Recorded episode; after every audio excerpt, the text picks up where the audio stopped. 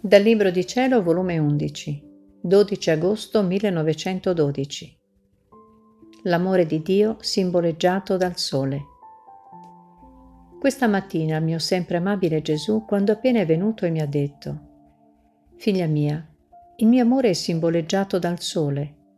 Il sole sorge maestoso, ma mentre sorge lui è sempre fisso e non sorge mai. Con la sua luce invade tutta la terra Col suo calore feconda tutte le piante. Non c'è occhio che di lui non goda. Si potrebbe dire che quasi non c'è bene che sulla terra si trovi che non venga dal suo benefico influsso. Quante cose non avrebbero vita senza di lui. Eppure fa tutto ciò senza strepito, senza dire neppure una parola, senza nulla pretendere. Non dà fastidio a nessuno, anzi non occupa spazio della stessa terra che invade con la sua luce l'uomo può fare quello che ne vuole. Anzi, mentre gli uomini godono del bene del sole, non gli usano nessuna attenzione e inosservato lo tengono in mezzo a loro. Tale è il mio amore, simbolo, simboleggiato dal sole. Come sole maestoso sorge in mezzo a tutti. Non c'è mente che non è radiata con la mia luce. Non c'è cuore che non senta il mio calore.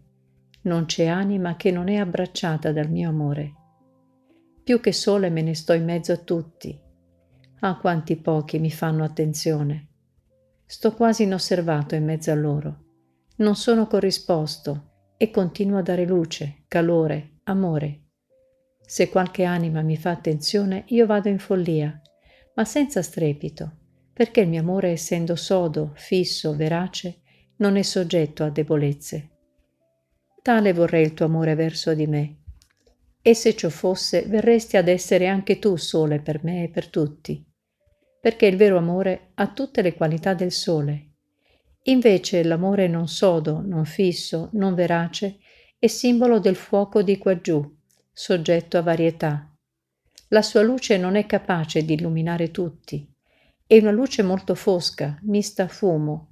Il suo calore è ristretto e se non si alimenta con la legna si smorza e diventa cenere e se la legna è verde fa strepito e fumo. Tali sono le anime che non sono tutte per me e miei veri amanti. Se fanno un po' di bene, sono più gli strepiti che fanno e più il fumo che esce dalle loro azioni che la luce. Se non sono alimentate da qualche impiccio umano, anche sotto aspetto di santità, di coscienza, si smorzano e diventano fredde più che cenere. La loro caratteristica è l'incostanza ora fuoco, ora cenere.